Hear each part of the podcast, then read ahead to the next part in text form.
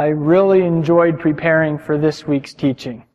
I'm really pumped about this message. I'm actually really happy that things are so working out that we get to park for two weeks on this parsha because it is so rich.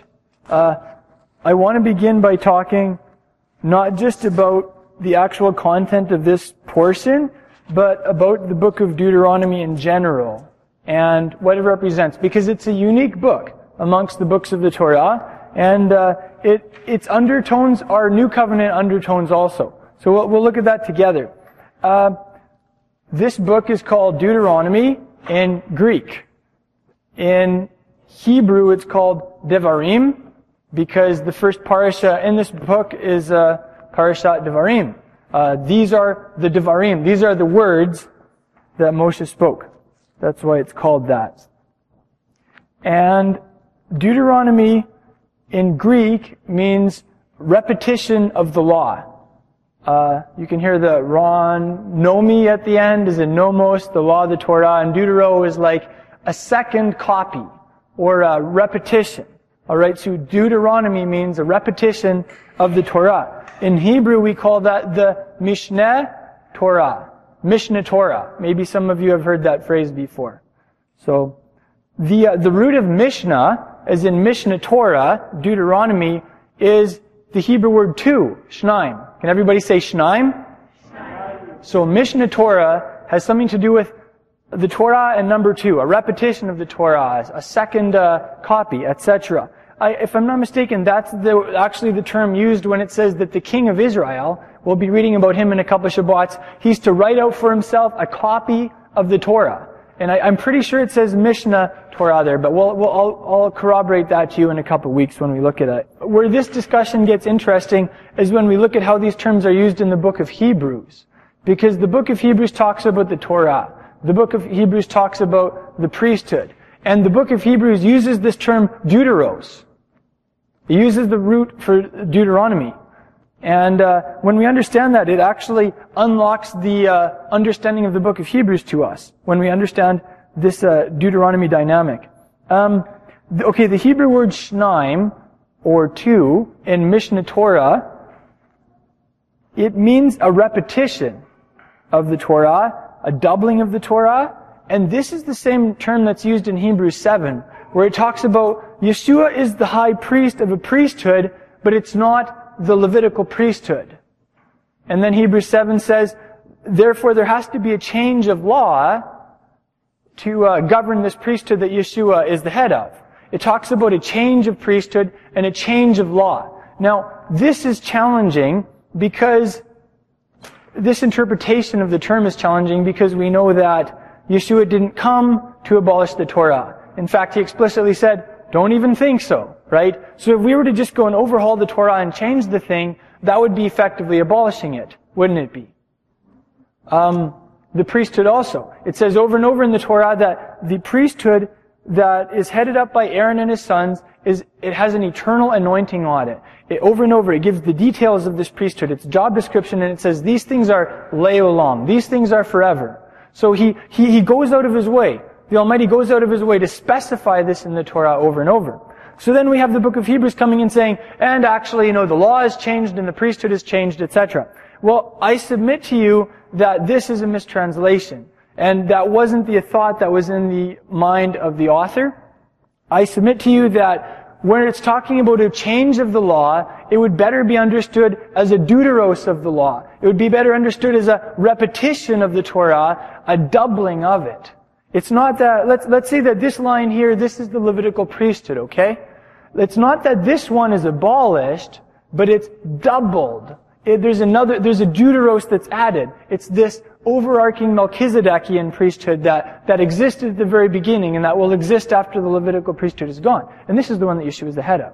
So this is this is something that the book of Deuteronomy helps us to understand. Uh, same with the same with thing with the Torah. Uh, the new covenant is the new covenant, is, is uh, one of the elements of the new covenant that it is a renewal of the previous covenants of God. Like Yochanan, John 1 says, uh, the Torah was given through the hands of Moshe, and grace and truth came through Yeshua the Messiah.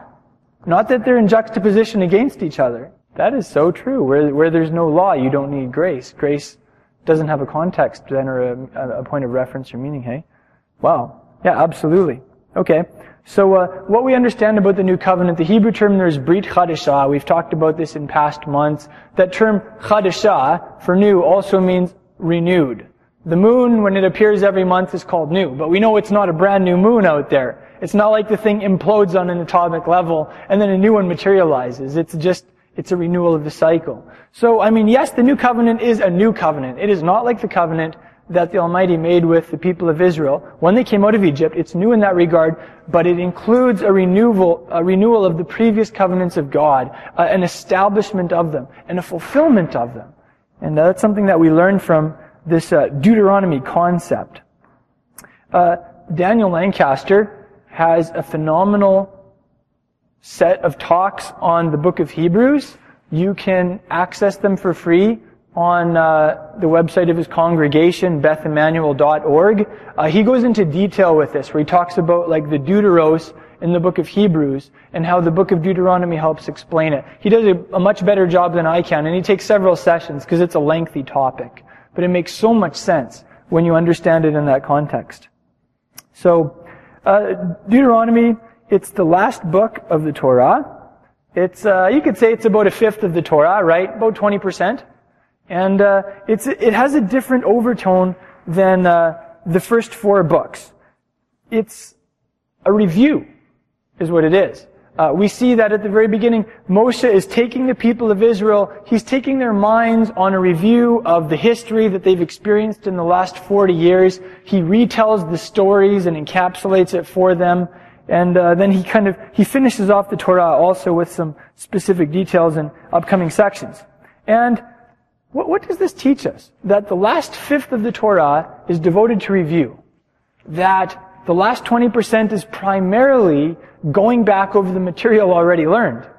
Well, we're, we're disciples of Yeshua. We're, we're Talmidim. We're students. So maybe there's something that this, this fact has to teach us as students. Uh, you know, even on a psychological level, whether we're studying material for final exams in university, or uh, whether we are studying Holy Writ. Uh, what this, something this teaches us is that we should always conclude our study time with a review of the material we learned. Uh, even on a, on a psychological level, in terms of understanding how our brains function, you have two memories in your brain.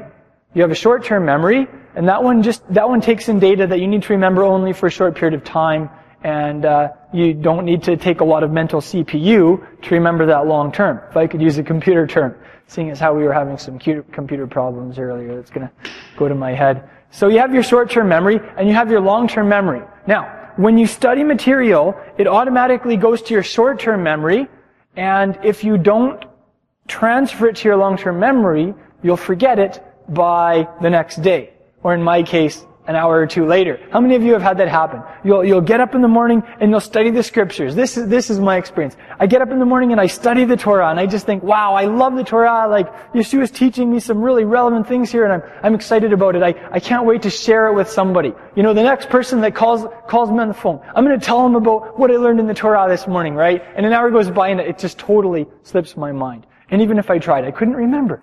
You know, that would be an example of your short-term memory. So the, the, challenge is, how do you transfer things to your long-term memory so that you can actually have them on recall when you want to bring them up into your conscious mind in the future?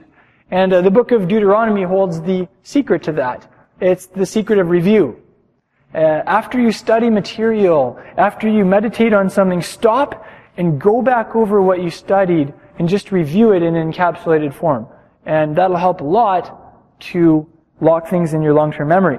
Uh, this is just something that I learned from a CD set that I listened to on the brain and how it functions. It, the CD set is by a man named Brian Tracy. It's called Accelerated Learning Techniques. And he takes thousands of hours of research on the brain from many of the world's top brain researchers in the most famous universities, and he, he just summarizes it into some really practical things like that, how we can apply it. Then we see that, uh, we see that cream of the crop modern brain research right here in the book of Deuteronomy.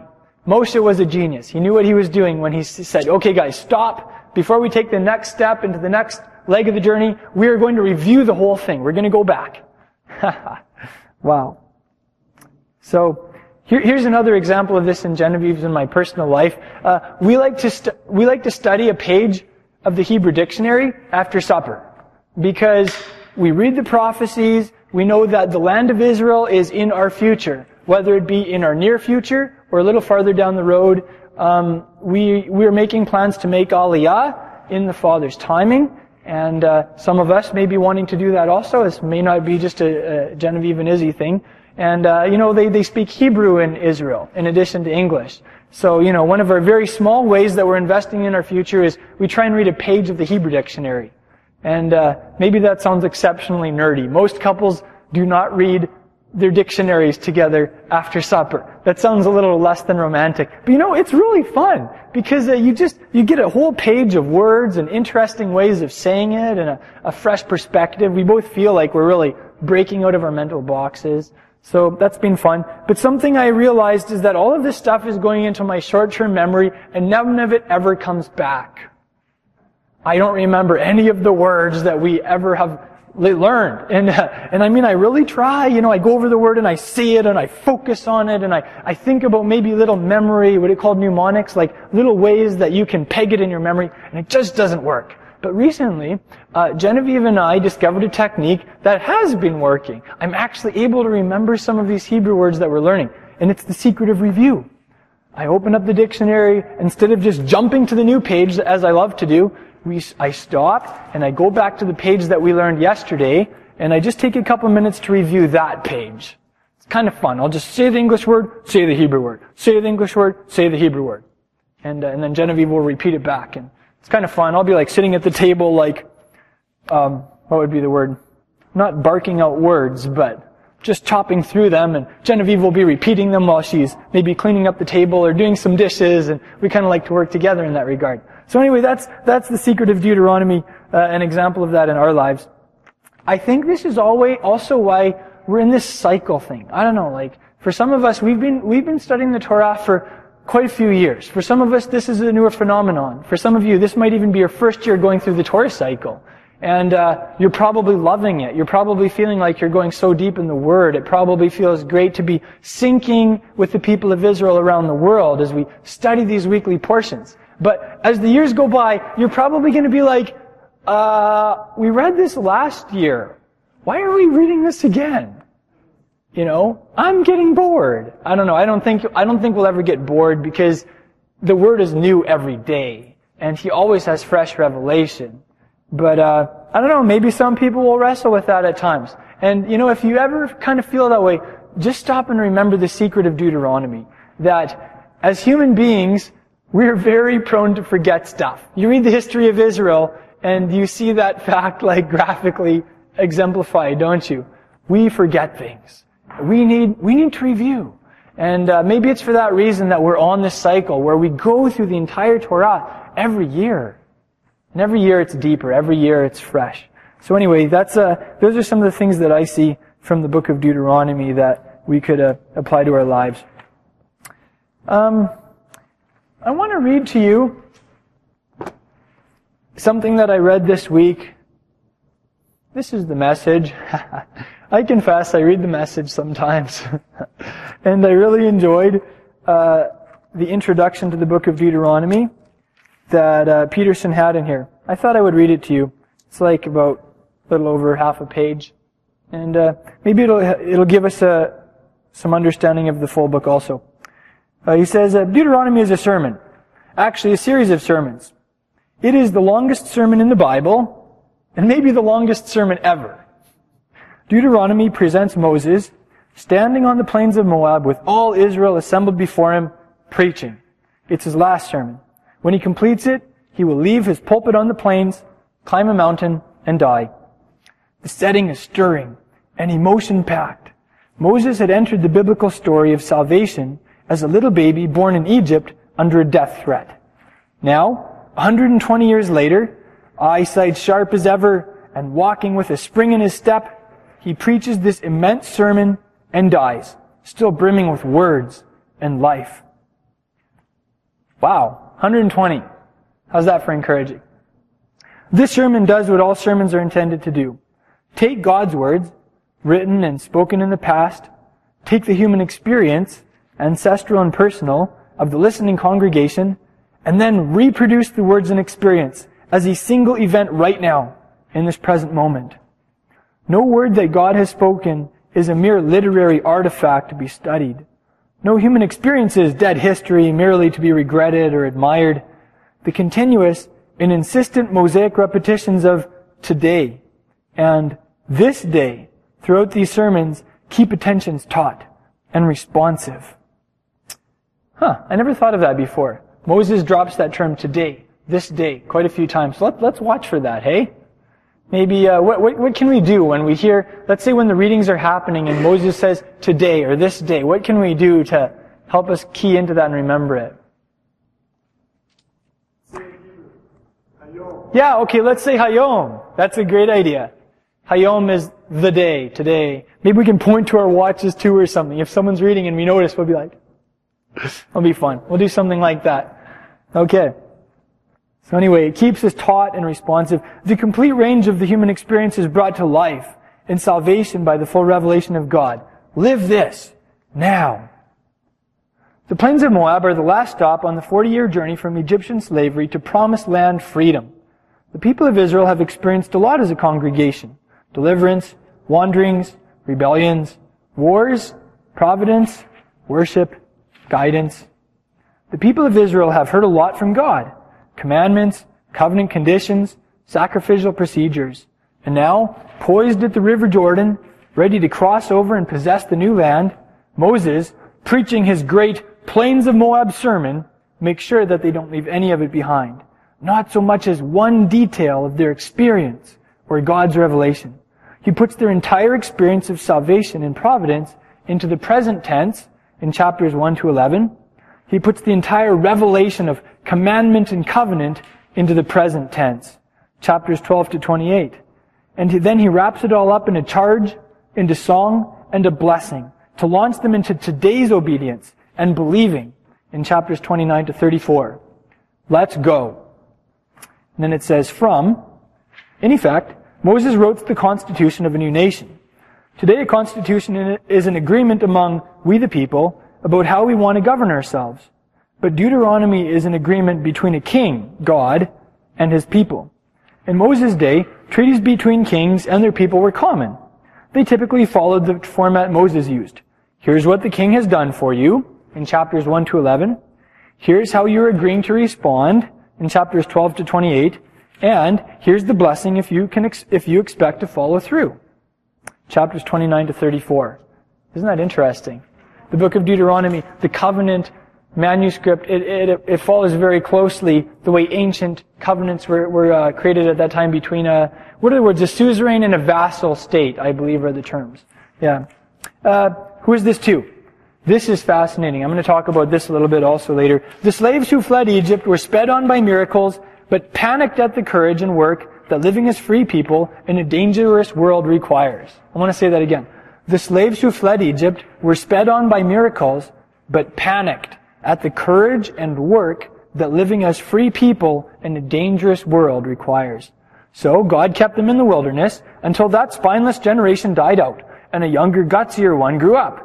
But Moses talked to this new generation as though they themselves had been physically present for all the fireworks.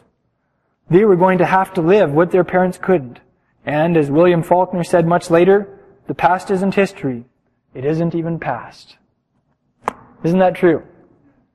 The past isn't history. And when it comes to the Torah, it isn't even past. And actually, I have some comments from the book of Acts about that too. So, the question is, who is the Sefer Devarim, the book of Deuteronomy addressed to? Let's look at that together. Deuteronomy 1.1. It says, These are the words which Moshe spoke to some of Israel Oh, oh, all of Israel. These are the words which Moshe spoke to all of Israel. Okay. So the question is, who was and who is all of Israel? Does all of Israel include you?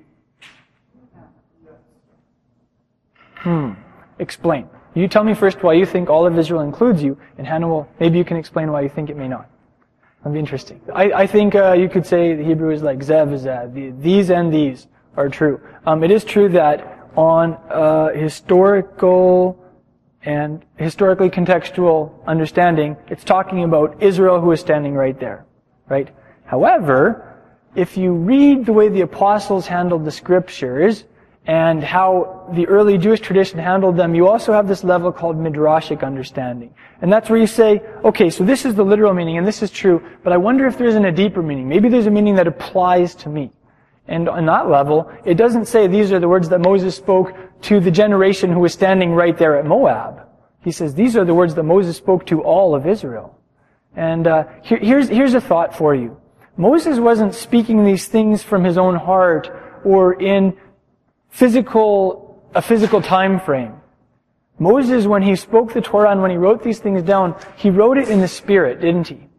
And the Spirit of the Holy One is eternal. He transcends time. So there's something about the Torah, there's something about the prophecy of Moshe that transcends time, that is eternal. It's like Moshe is always speaking in the now. It's like the words of the living God are always alive. It's like they are reverberating over the corridors of history. That's how I understand it. And that understanding really brings the word to life for me also. It takes it out of the past and it makes it present. It is, and it is Yeah, sure.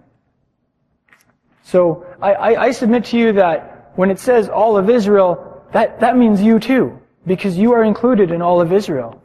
Um, in the kingdom, Israel will be re- reinstated. Yeshua will be reigning over the house of Jacob, and he will be reigning over you. That means maybe you'll be part of that, that Beit Yaakov, that house of Jacob.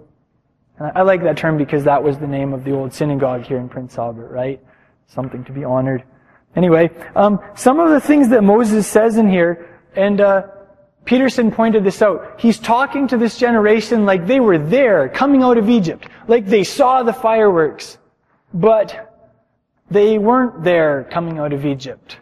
They weren't even born yet. Much of that generation didn't exist during the historical Exodus. Is Moses just getting a little old? Is he just kind of forgetting who he's talking to? Maybe not. Maybe, maybe there was something to this.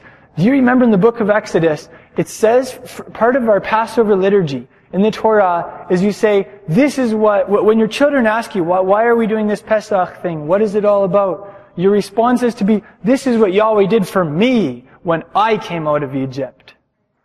And it's, it's, it's a singular, and it's first person, and it's present tense. This is what he did for me. So, uh, could it be that you did come out of Egypt also?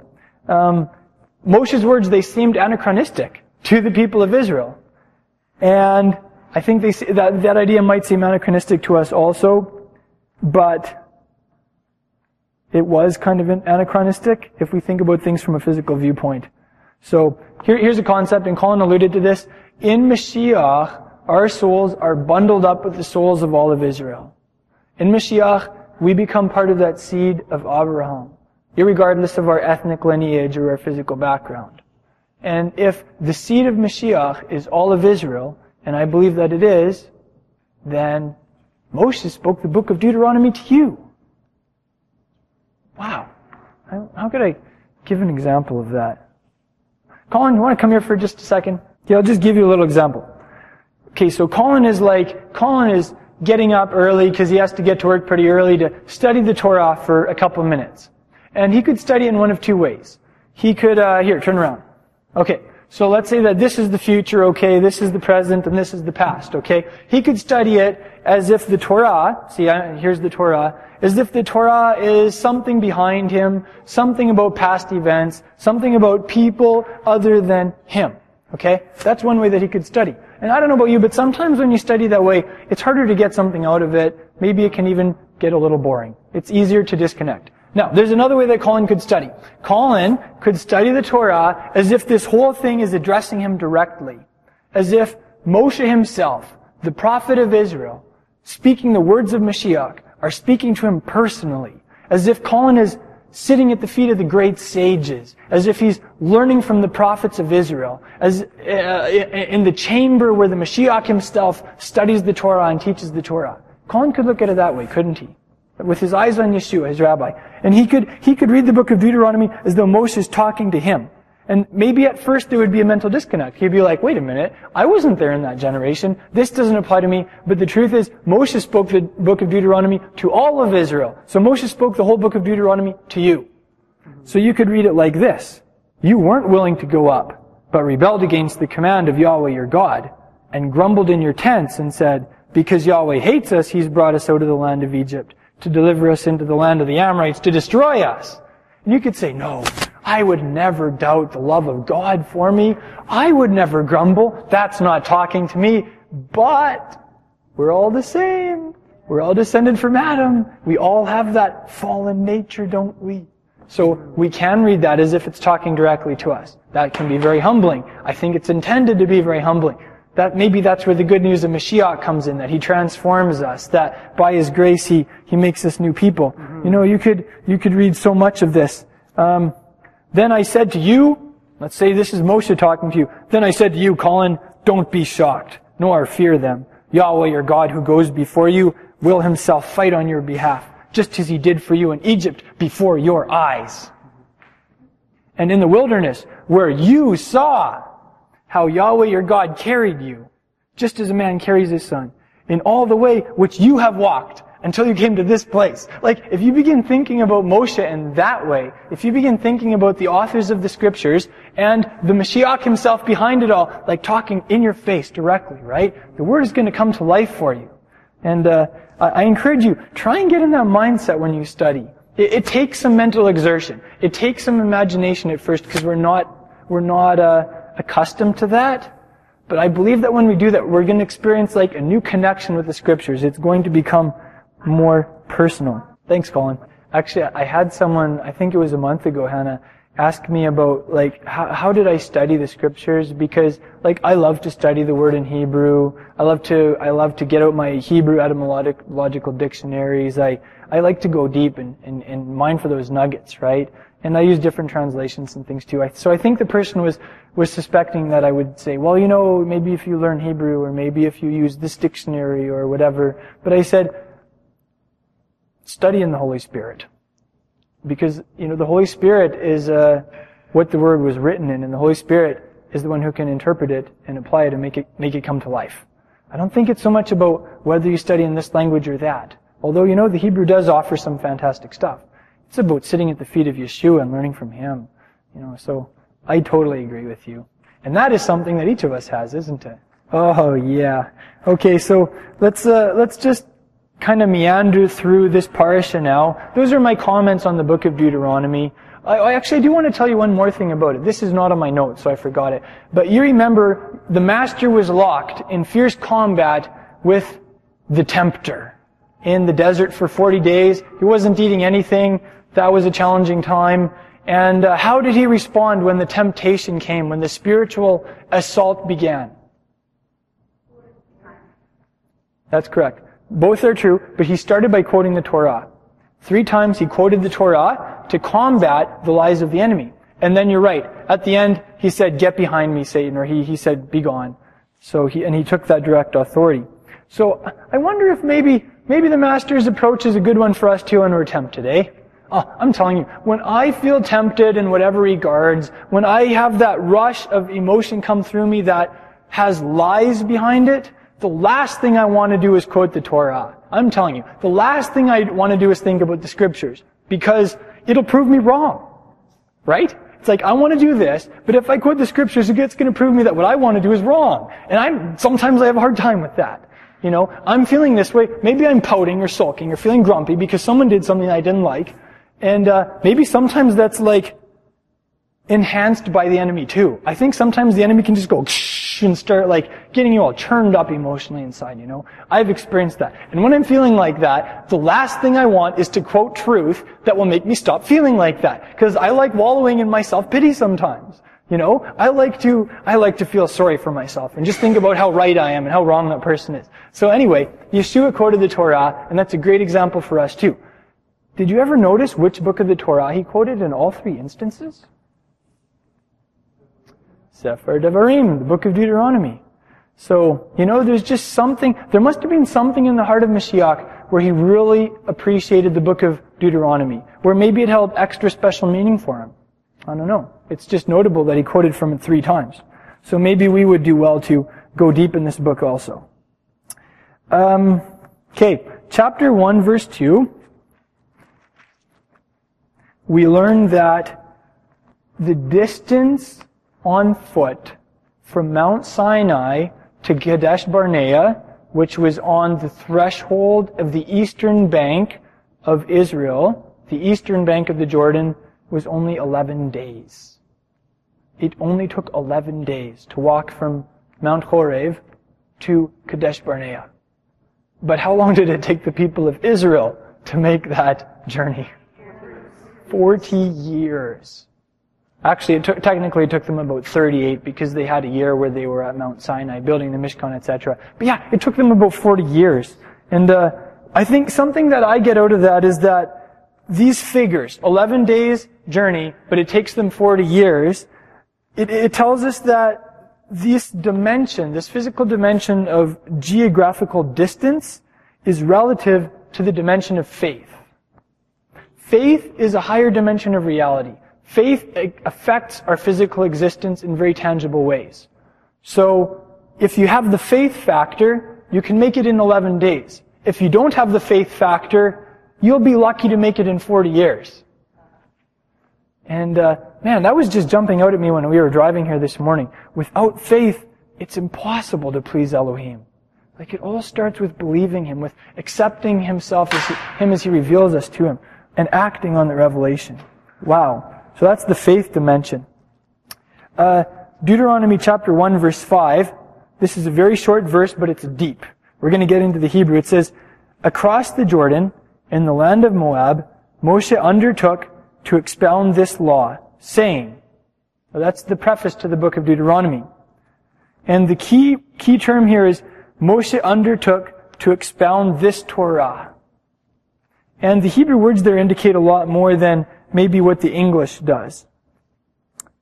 The uh, Hebrew there for undertook is ya'al. Can we all say ya'al?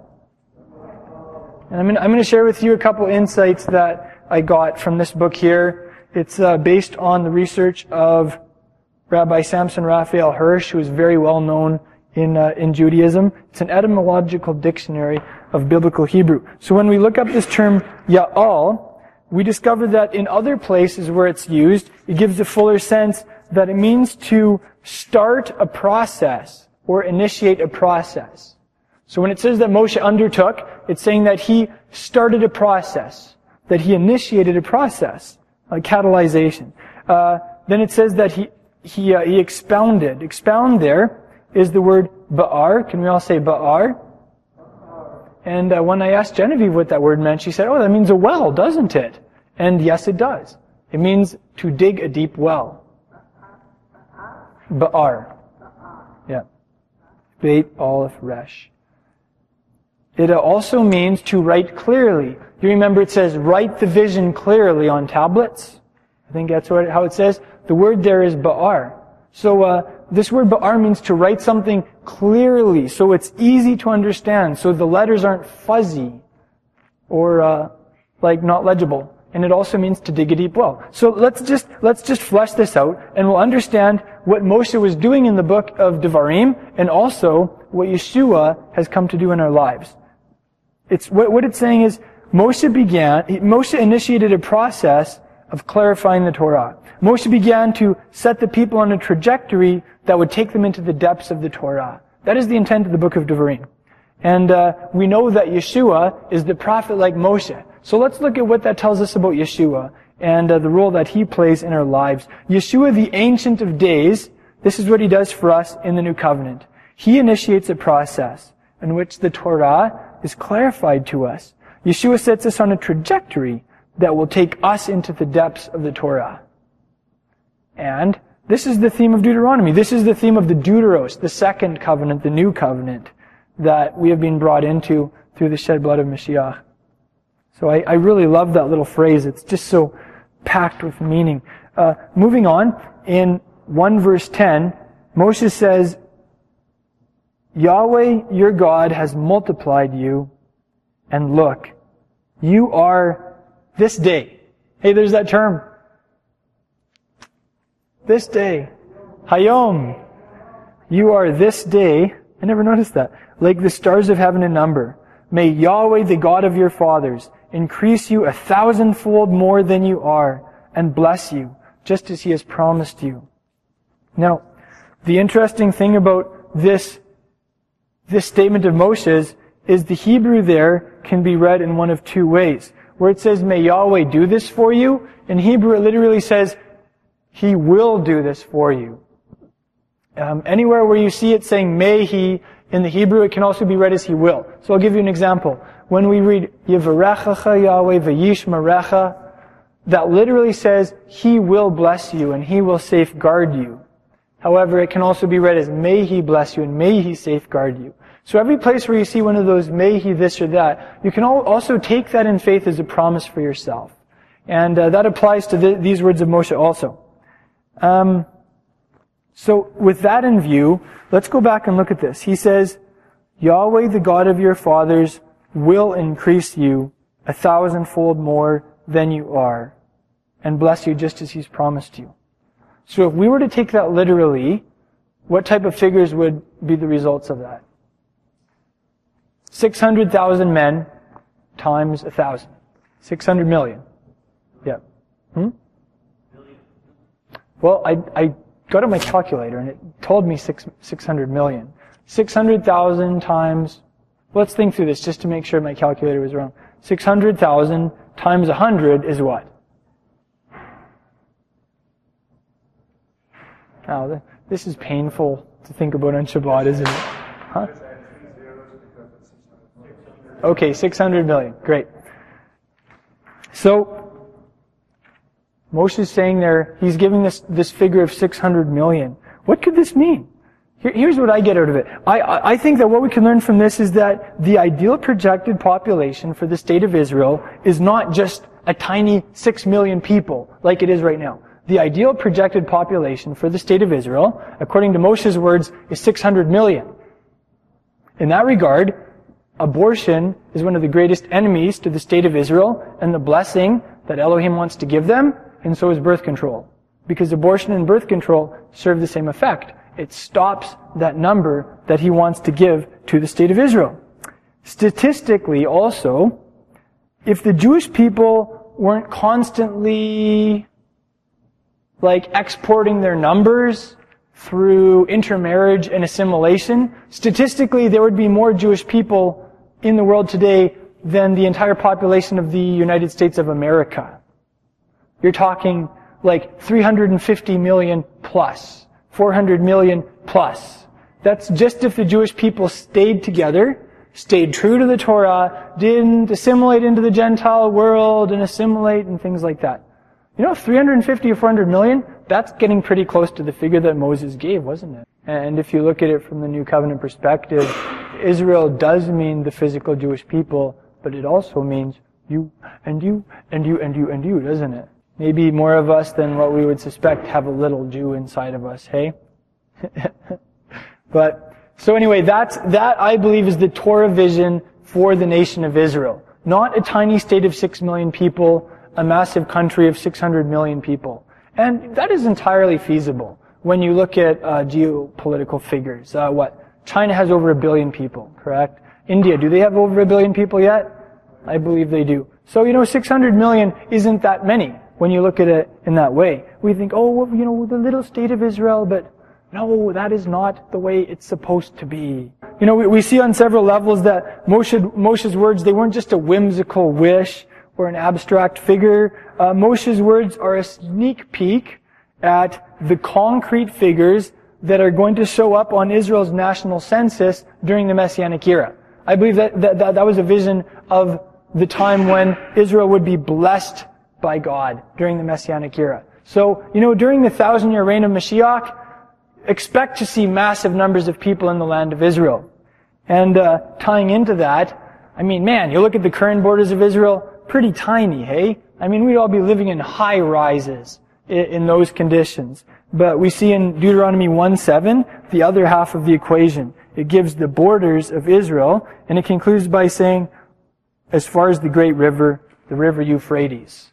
Uh, if you look at the land area, all from current Israel to the river Euphrates, that is very offensive to the Islamic world. To imagine Israel being that sizable. But uh, those are the figures given. So what I think is that, that those figures given are a sneak peek, this time at the geopolitical boundaries that will exist in the Messianic era.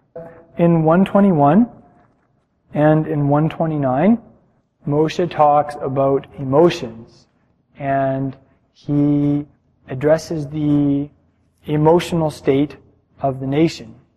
And to, he essentially says, I'll paraphrase, don't succumb to fear, Israel. Resist the urge to panic. Don't let yourself go into shock. Maybe in the vernacular he would be saying, don't freak out, guys. Don't lose it. We're facing giants. We're about to go into the land. This is a life and death situation. It's going to be okay. Don't be afraid. And uh, why would Moshe say that? I think because our natural human response to the unknown in general is fear. And that was certainly true of Israel. Our survival instincts tell us to avoid danger at all costs. But Yeshua is calling us to grab that cross and carry it on our shoulders. Uh, one side of that means living for Him every day, of course, but the other side of taking up the cross means pre- being prepared for a premature death for preaching the gospel, what could be a violent death. And we see Yeshua and his emissaries live that out uh, very graphically. Um, so our mission is into the unknown at times. It may be in the face of looming danger, but this is the essence of what Moshe is saying. The great warrior the dread champion, Yahweh of hosts, is going ahead of you. So don't be afraid and go for it. And wow, doesn't that apply to us also in discipleship? I love that. Okay, in Deuteronomy 121, Moshe says, See, Yahweh your God has placed the land before you. Go up and take possession. It's like go up and take your inheritance. And uh, we were talking about the inheritance uh, for the last couple of Shabbats. And I see something critical here. Moshe doesn't say go over and take possession, does he? He says go up and take possession. And we've been talking about the concept of aliyah for the last several weeks. And what does it mean? It means to go up, doesn't it? So if we want to come into what Yeshua is calling each one of us to, there's this connotation not just of walking across and going into it, but there's this connotation of going up. Climbing. I don't know. Have, have any of you ever climbed like a mountain or a serious hill? Like that? Yeah, that, that's a picture of taking possession of what he's called us to. I, I uh, spent a winter in California in the high desert outside of LA, and one day I decided to climb a mountain that was snow peaked, and I had to I had to walk across an extensive plain to get there. And by the time I got to the top of the mountain, I was making tracks the whole day. And I decided to do this survival thing. I decided to do things the tough way. So I didn't take any water. I thought, I'll just eat snow when I get to the snow line, right? And what did I take? I took a little piece of turkey and I took a, a Werther's candy just to eat when I celebrate to go to the top. I thought, I'm going to do like a challenging thing, you know? So I made it to the top. It was like freezing at the top and the wind was blasting and the sun was setting. And I was like, oh shoot, this is the, probably the stupidest thing I've ever done. And I, I discovered, you know, if you're dehydrated, eating snow just doesn't work. So anyway, I did make it down, but I had to go down in the dark, in the snow, down some really steep areas. So like I was, I kind of, that was one of those times when I was tempted to panic. I was probably closer to panic then than ever. So I found this one area that was pretty steep, but there were a couple feet of snow, and there were big pine trees interspersed down like this sheer face and rocks, and I just started running down it. Like, if you've ever run down a hill, you know how fast you could go. And the snow would kind of like stop me and catch me, and sometimes I would just roll, and I did make it down. But anyway, so yeah, going down can be the hard part. Anyway, sorry, that was a totally disconnected story, but I just had to tell you guys that.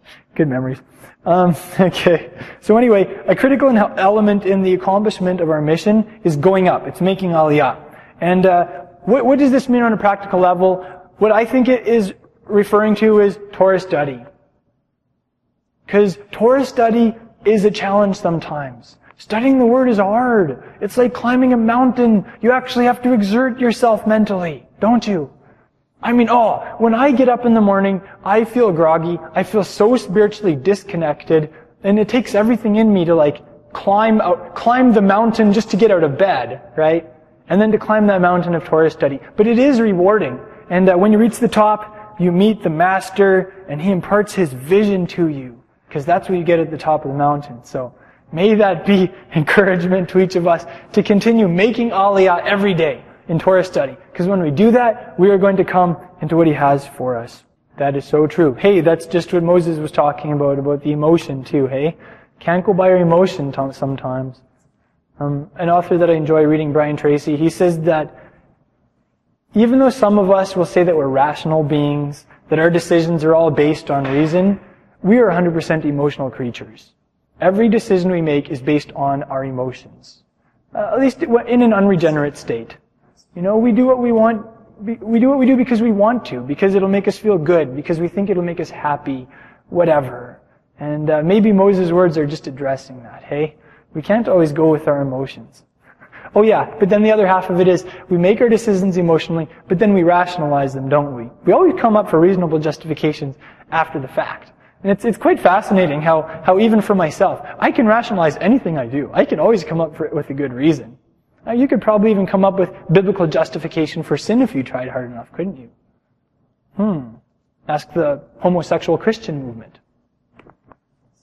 They have biblical justification for things that in other areas are strictly prohibited. 132, know, this verse really smashed me when I read it. It's humbling. Uh, it's like Moshe's conclusive analysis. And he says, sorry, maybe I have the wrong reference here. Yeah, 130, 132. He says, for all this, you didn't trust Yahweh your God. That was his conclusion.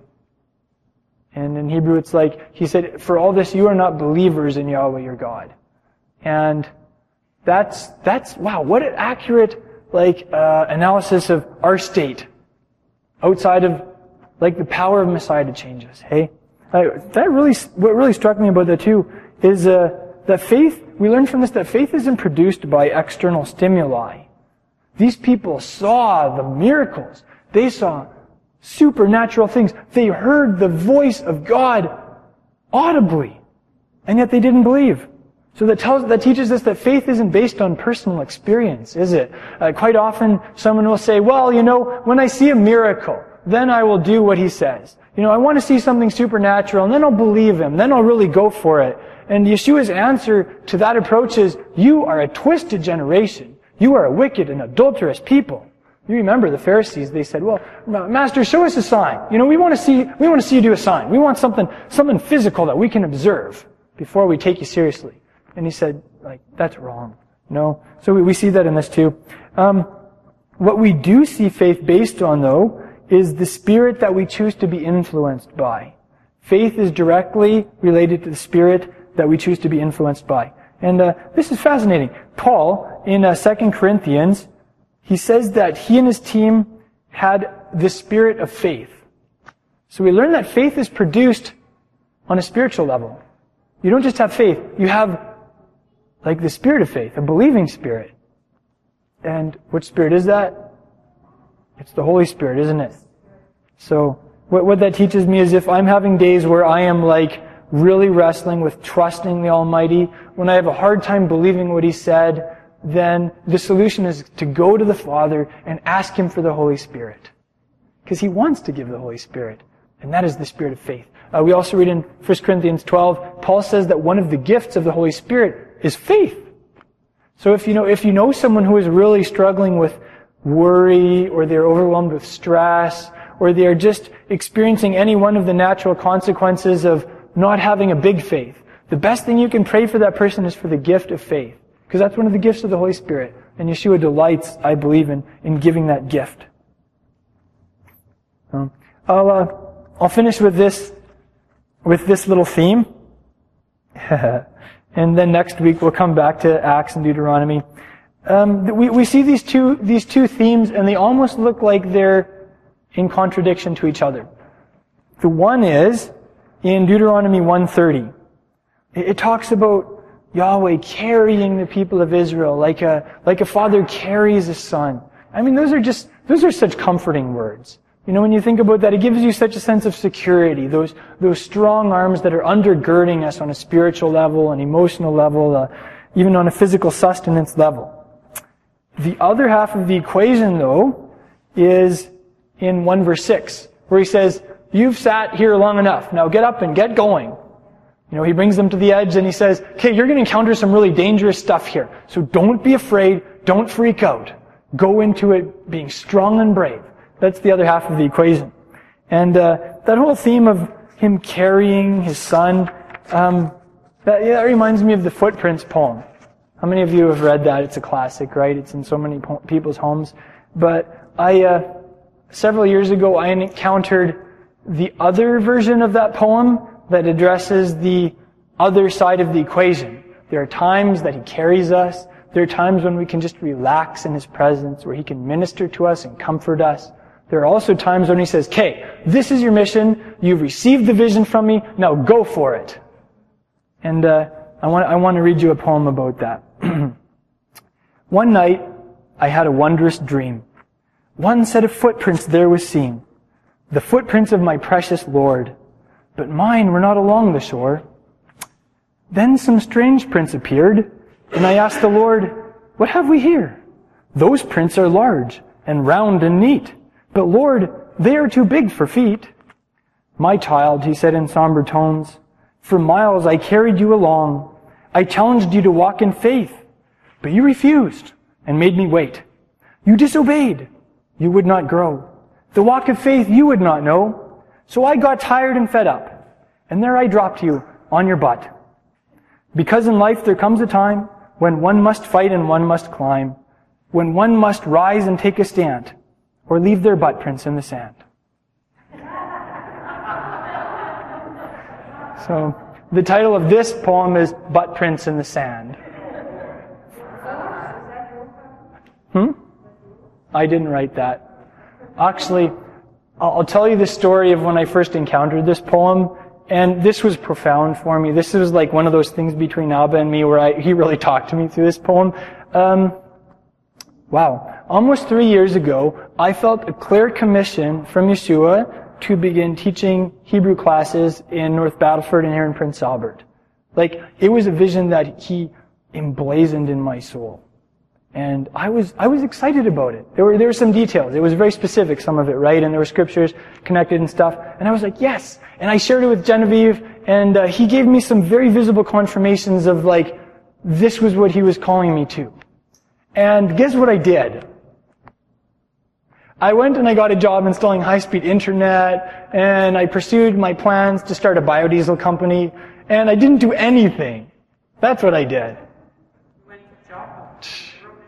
What? Exactly. And I did feel like I was stuck in the whale with, okay, installing high-speed internet in the country in the middle of winter when it's minus 25 or 30, and I'm climbing steep, slippery roofs at like, the, the, the man that I was working with, he was a hard worker. We would go out at like 7 o'clock in the morning. We would drive an hour or two to different areas, and we would work for like 16 or 17 hours straight. We would just, because I mean, if you're going to drive an hour, an hour and a half, you might as well get the most of your day, right? So we would be like, we would be out at 10:30 at night in the North Battleford area, and he'd be like, "Okay, these are the list of customers we still have to install for." He'd call them up at 10:30, and he'd be like, "Yeah, so I'm in the area, and we're wondering if we could stop by and install your internet." and they would be like, uh, at 10.30? And he's like, yes, it's the only time I can do it. And they'd be like, okay. So we would show up and I'd be up on this roof at like 11, 11.30, like with a flashlight tied to my head so I can see what I'm doing in minus 25, holding a metal pole on a roof and trying to like get it to connect to the tower while he's down in the nice warm house doing all the work on the computer and, and communicating via walkie-talkie. So yes, I was in the belly of the whale at that time. And I think I was beginning to really reconsider what I was doing and feeling the negative effects of it and being like, what am I doing? So anyway, I had this big crisis Uh, Genevieve, you and I were only married for like six or seven or eight months, eh? Oh, Genevieve so came through for me. I was freaking out. I was so unhappy. I did not enjoy like 18 hour work days. It does something to you emotionally, right? And, and anyway, but she helped me just think through it and be like, okay, let's go back to our altars. Where, what was the last place where we know Yahweh spoke to us? What was the last place where He gave us a vision and we built an altar there to remember it? And I was like, ding dong. The last thing He told me to do was start teaching Hebrew classes in North Battleford and Prince Albert.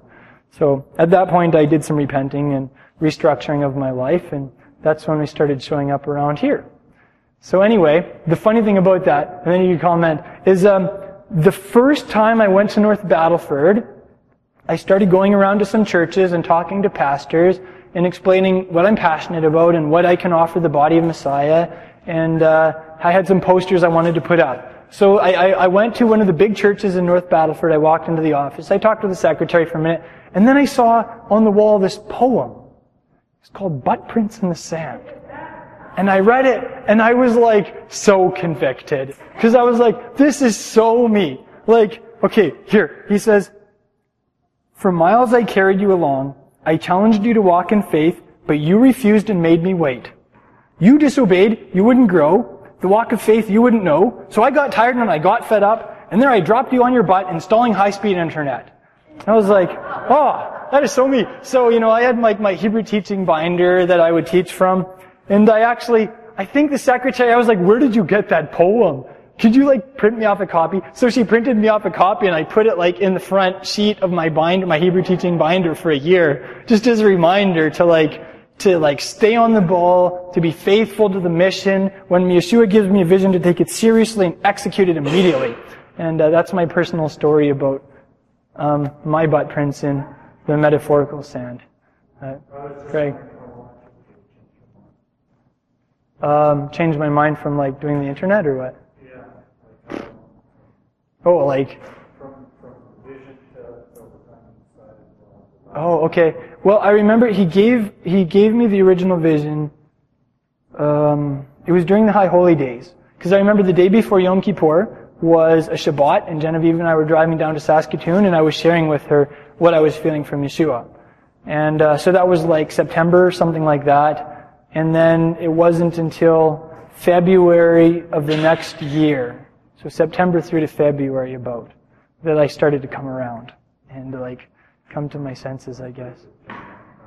it's a pretty good turnaround time. For, yeah, better than 40 years.